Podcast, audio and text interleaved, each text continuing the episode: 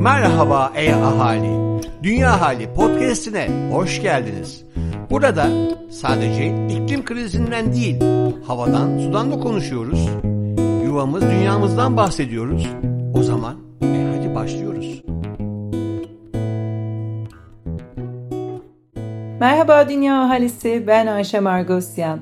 Bu hafta topraktan tabağa, uzun, sağlıklı yaşamın sırlarından bahsedeceğiz. Dünya nüfusunun ortalama yaşam süresine dair yapılan araştırmalara göre kadınlar 75.6, erkekler 70.8, her iki cinsiyetin ortalama ömrü ise 73.2 sene olarak ölçülmüş.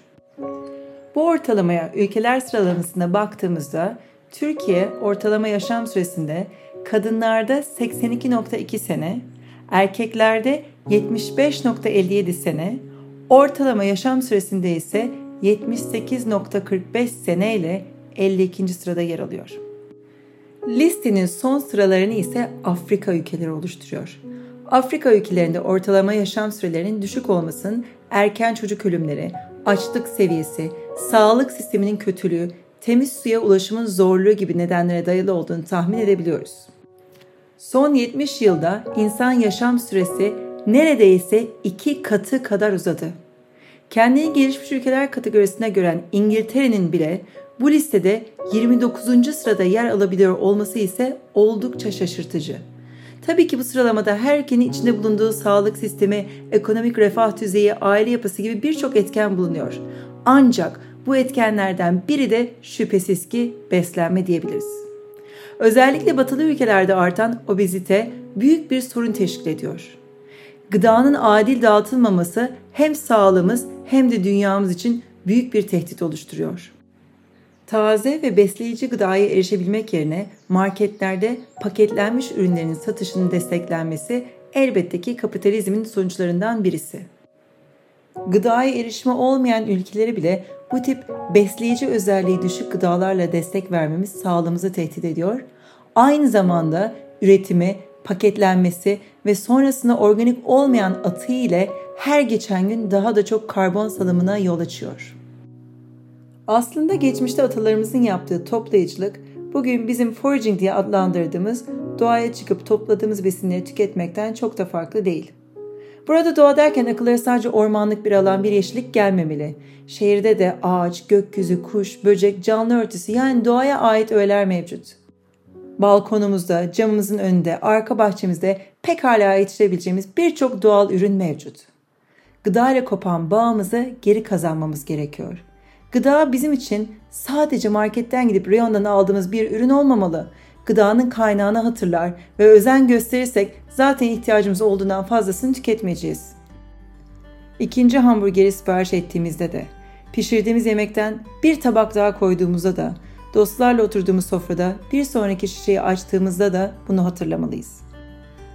Vegan etiketli ürünler de raflarda paketlenmiş, özünü, geldiği kaynağı unuttuğumuz ve hızlıca tükettiğimiz başka bir ürün yelpazesi haline geldi.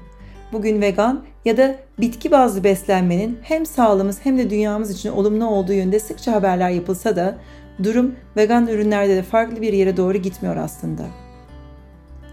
Veganlık her geçen gün popülerleştikçe vegan yumurta, peynir, sosis, sucuk, köfte gibi aklınıza gelebilecek birçok işlenmiş, içinde koruyucu gıda katkı maddeleri bulunan paketli ürün sayısı ve markası artmakta.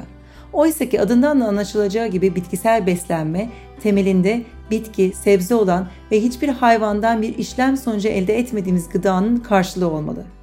Şu bir gerçek ki hiçbir markaya ya da etikete ihtiyaç olmayacak kadar çok seçeneğimiz var.